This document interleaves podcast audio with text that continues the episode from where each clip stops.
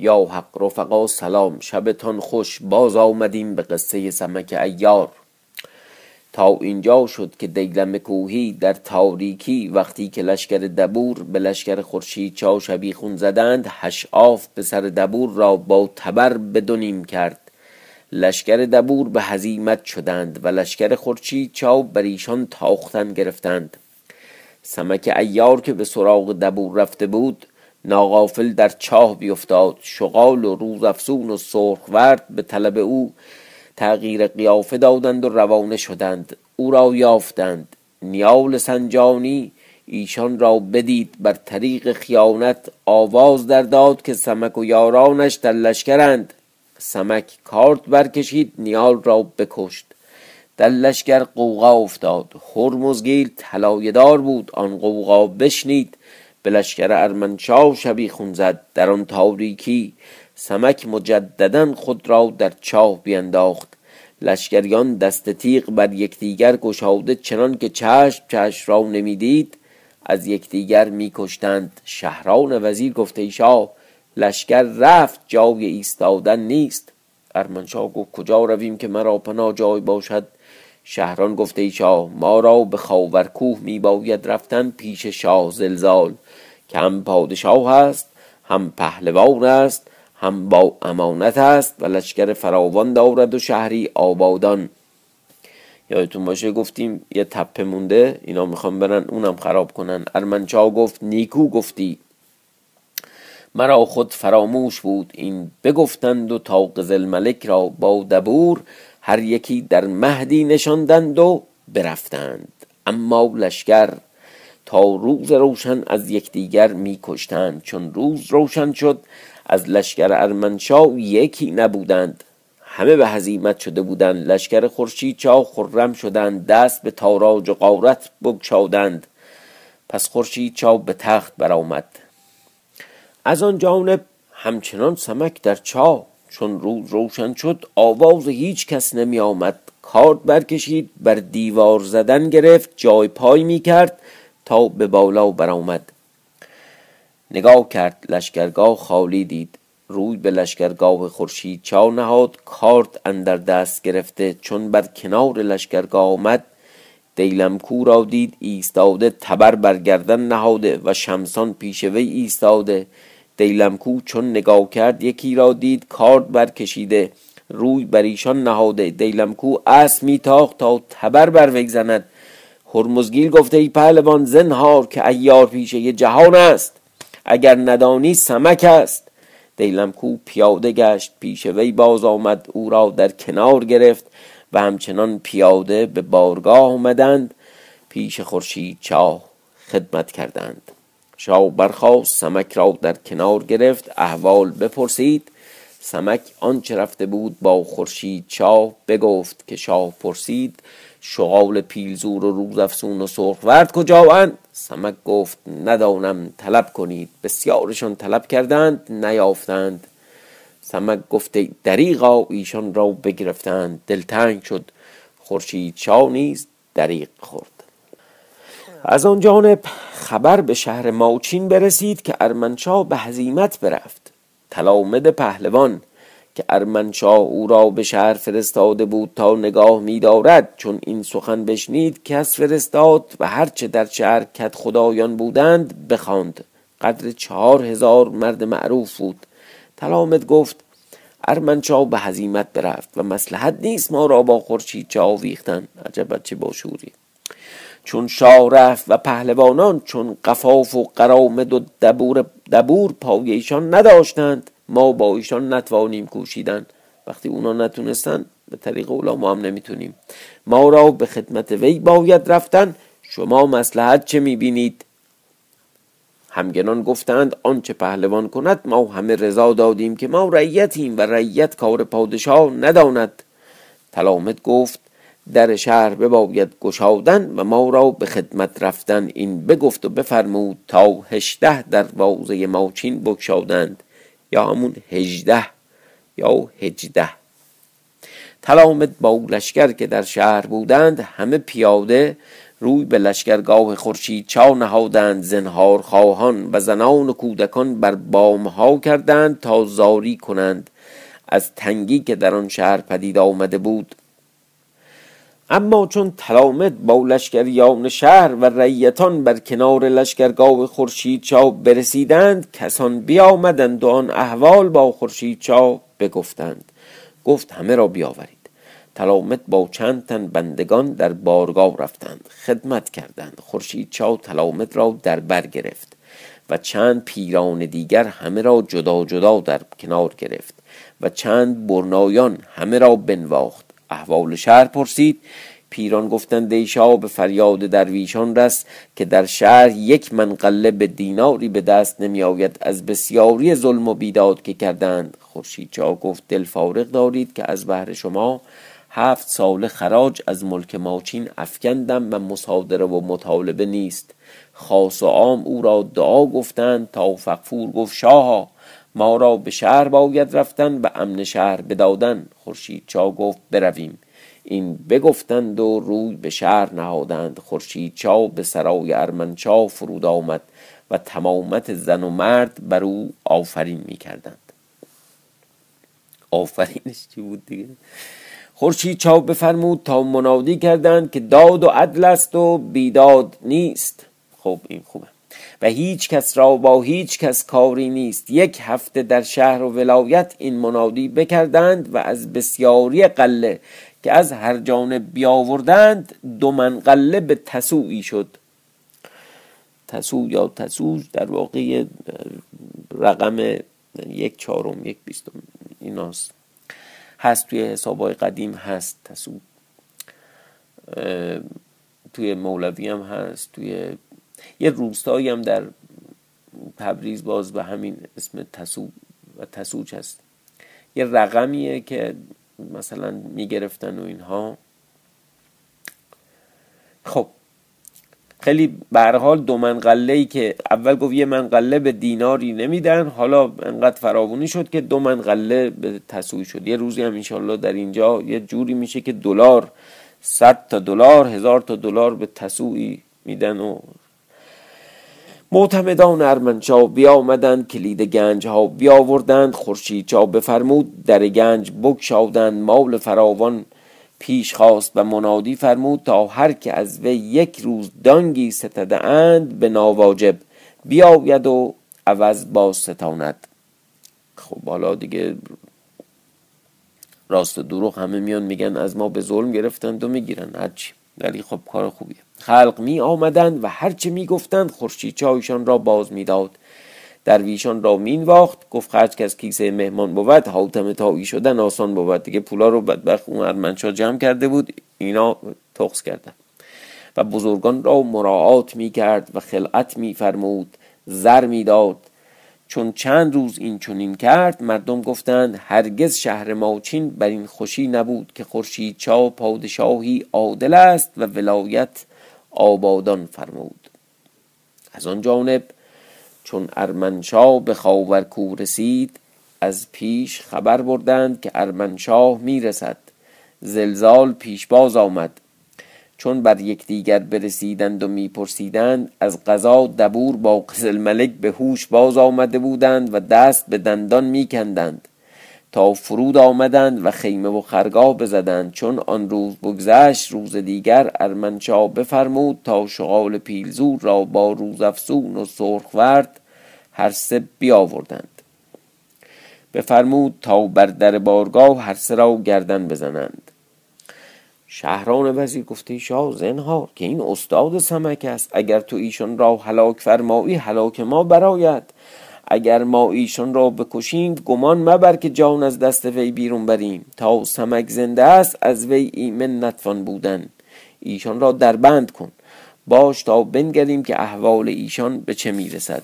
زلزال گفته شاه من زندانی دارم سخت استوار و زندانبانی سخت معتمد. نام او قائم و در همه کار استاد است. چون این بگفت مرد فرستاد و قائم را بخواند. گفت ایشان را نیکودار که سمک از پی ایشان به دام آید. قائم ایشان را به زندان برد، بند برنهاد. زلزال ترتیب ارمنشاه می کرد و چون تمام شد روی به ارمنشاه کرد و گفت این واقع شما چون افتاد؟ ارمنشاه از اول تا به آخر همه شرح داد. زلزال گفت ای شاه اندیشه مدار که من جواب کار ایشان باز دهم. در حال نامه فرمود به خورشید چاه. اول نام یزدان یاد کرد، پس گفت این نامه از من که زلزالم پادشاه خاور کوه به تو که خورشید چاهی فرزند مرزبان چاه. احوال تو ما را معلوم گشت که به چه کار از ولایت حلب آمده ای تا بدین قایت آنچه کردی خود رفت. اکنون تو در میان ما غریبی و ما را با تو هیچ کینه و عداوت نیست که آنچه کرد همه فغفور کرد و راه نمود اوست، و اگر نه تو را با این ولایت چه کار؟ اکنون باید که حرمت خود نگاه داری و ما را چون دیگران نشماری. در حال چون این نام به تو رسد سر فغفور ببری و بفرستی تا کینه از میان ما برخیزد. جای نگاه دار که خود با لشکری گران می آیم، نه تو را گذارم و نه فغفور را. اگر سر فغفور نفرستی من بیایم سر تو بیاورم و بر دروازه خاور کوه بیاویزم تا دیگران عبرت گیرند. چون نامه تمام کرد مهر برنهاد و کس فرستاد و قائم را بخواند. گفت این نامه به ماوچین برسان. یارو زندانبان بود، الان شد پیک. حالا کی زندان رو نگه می‌داره؟ و از ما باید قصه اونا رو هم بخوریم. و از ماوچین تا به خاورکوه 100 فرسنگ بود. زلزال گفت زود میباید بودن. قائم نامه بستد، روی به راه نهاد، برفت تا به نزدیک ماوچین برسید. از قضا دیلم کو با چپ مرغزی و قاورشا کی بود دیگه، از کجا پیدا شد، و چند سوار بر دروازه بودند به تماشا. قائم برسید، دیلم کو پیش آمد و گفت کیستی؟ قائم گفت نامه دارم از شاه زلزال به خورشید چاه تا سر فغفور به من دهد پیش او برم. دیلمکو را دشنام داد و بی حرمتی کرد. گفت ای فرومایه بی عقل، اگر نه از آن بودی که این نامه داری تو را بکشتمی، تا تو را چه محل آن باشد که چون این سخن گویی. قائم این سخن بگفت، مردم شهر در آمدند و هر کس سخنی میگفتند و او را قفایی میزدند. بدبخت بیچاره یه پس کردنی هم از هر کسی میخورد و او را بران خاری بران در سرای بردند. قائم کالیوه شده بود. کالیوه قبلا هم داشتیم، احمق، نادان، مست، وقتی زیاد آدم کتک میخوره گیج و منگ، ناهوشیار. سمک برسید، آن جوان را دید که چونان میزدند، بانگ بر ایشان زد و آن همه از سر وی دور کرد و او را در کنار گرفت و بپرسید. قبای خود و کلاه خود به وی داد، دست وی بگرفت، پیش خورشید چا آورد. گفت ای شاه این جوان نامه آورده است. خورشید چا بفرمود تا نامه بیاورد. قائم چون آن شکوه و هیبت پادشاهی بدید و هرگز بر آن صفت ندیده بود عجب داشت. نامه بیرون آورد و بداد. خورشید چا نامه برگرفت، به دست هامان وزیر داد. هامان وزیر برخواند تا بر آنجا رسید که تو غریبی و سر فغفور بفرست و اگر نه بیایم سر تو بیاورم بر دروازه خاورکوه بیاویزم. خورشید چا تند گشت، خواست که سخنی گوید. سمک گفت ای شاه هیچ مگو که پادشاهان پسنده ندارند. نامه فرمان نوشتند که اگر سر فغفور میخواهی روا باشد، من خود در اثر میرسم و سر فغفور و از آن خود می آورم تا تو را رنج نباید بودن. هامان وزیر خواست نامه نویسد که سمک گفت هیچ دانی که آن بندیان را حال به چه رسید. قائم گفت دو زن و مردی آوردند. ارمنشاه گفت ایشان را بکشید. شهران وزیر گفت ای شاه زنهار تا ایشان را نیازاری و رها نکرد که ایشان را بکشند و در شهر در بندند به دست منند که همه شهر زلزال به دست من است و مرا قائم خوانند. سمک چون این سخن بشنید بگریست. گفت ای قائم آن مرد پدر من است و آن دو زن خواهران منند. خواهران چه؟ یکی زنت بود چرا خواهرت شد یه دفعه سرخورد؟ آقا زنت بود. هیچ توانی کردند که مرا به ایشان رسانی تا دیدار ایشان باز بینم. این میگفت و میگریست. قائم گفت ای جوان دل فارغ دار که اگر خواهی ایشان را به تو باز دهم. سمک بر وی دعا کرد. بفرمود تا خلعتی زیبا بیاوردند، در قائم پوشانیدند، جواب نامه به وی دادند. سمک با وی همراه شد و برفت. خورشید چا گفت ما را ترتیب لشکر میباید کردن تا اول برویم و دروازه دره بستانیم. قورکویی گفت ایشان را به من بگذار تا وقت آید ایشان را به دست تو باز دهم تا به طاعت آورم که مردمانی بدند و ستیزه کار، به مراعات بدام شاید آوردن.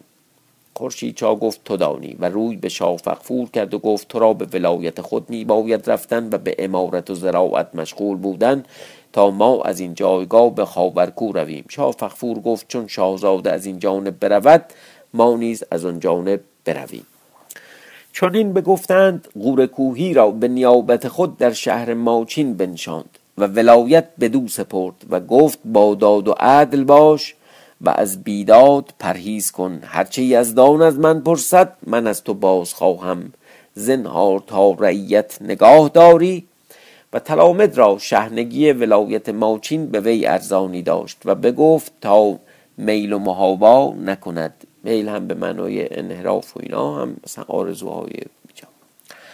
و 7 سال خراج نخواهند و کار ولایت راست بداشت. بفرمود تا لشکر بیرون روند. خود نیز بیرون آمد و بفرمود تا لشکر عرض دهند و پهلوانان از لشکر برگزینند. چون دیلم کو و سهشاه، اینم اسم جدیده، و سهشاه و هرمزگیل و خردست بشیدو و سرخ مرغزی و چپ مرغزی و شاهک رازی و فتاه مردم خار این که است و شروان حلبی و غراب غرابی و پهلوانان که با دیلمکو بودند چون خوشنام و سمور و این چون این پهلوانان با 50 سوار اختیار کردند و همه را خلعت دادند و علم و بوق و کوس از لشکر جدا کرد.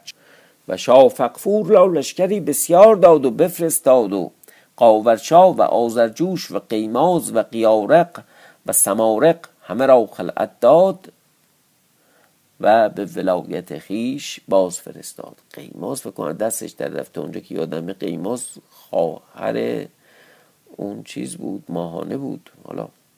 و آنگاه روزی اختیار کرد و بیرون آمد و بر سر راه بایستاد تا لشکر بر وی بگذشتند. دیلمکو پیشرو بود با 50,000 سوار. چون دیلمکو بگذشت و جمله پهلوانان در عقب او بودند برفتند. و دیگر شافقفور با هامان وزیر و کویار و کوشیار و مرد دوست و مردگیر و مردفکن و دیگران که با ایشان بودند همه بگذشتند و از دنباله همه خورشید چا روی برا نهاد و برفت. قدر 3 شبان روز برفتند. خورشید چا گفت ما را راه چگونه است و جایگاه مساف کجاست؟ کویار و کوشیار گفتند ای بزرگوار شاه، بندگان آنجا بسیار بودند، بر 5 فرسنگی شهر خاورکو مرغزاری خوش است، جای فراوان و آب روان که آن را 70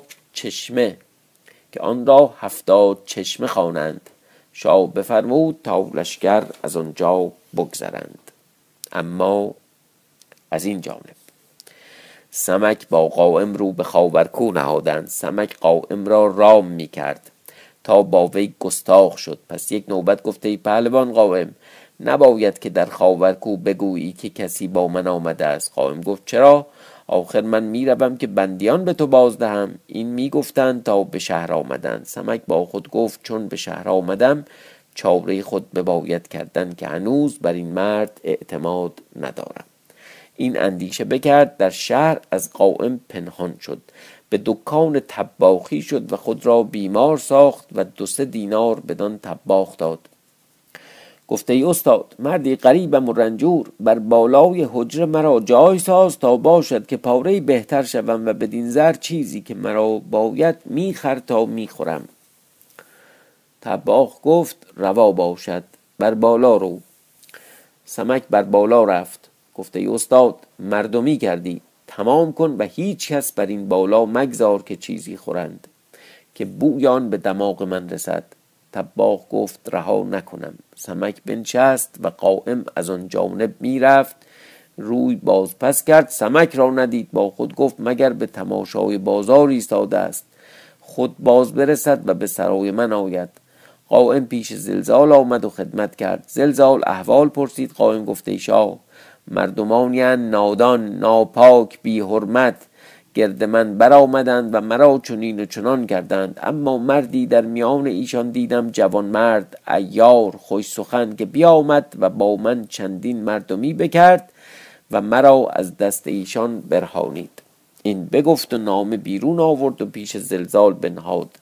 وزیری داشت نام او برآمد، بدو داد. برآمد نامه برخواند و کس فرستاد و ارمنشاه و قزل ملک و شهران وزیر و دبور پهلوان و دیگر پهلوانان را بخواند و احوال با ایشان می گفت. از قضا کیکان جاسوس از آن قلبه لشکر از بند جسته بود، روی به زلزال نهاده. آن ساعت برسید، از در آمد و خدمت کرد. ارمنشاه چون او را بدید خرم شد، گفت احوال بگو. کیکان گفت خورشید چاو در این هفته برسد، اما سمک در لشکرگاه نیز شک نکنم که بدین شهر آمده است تا از حال او آگاه باشید.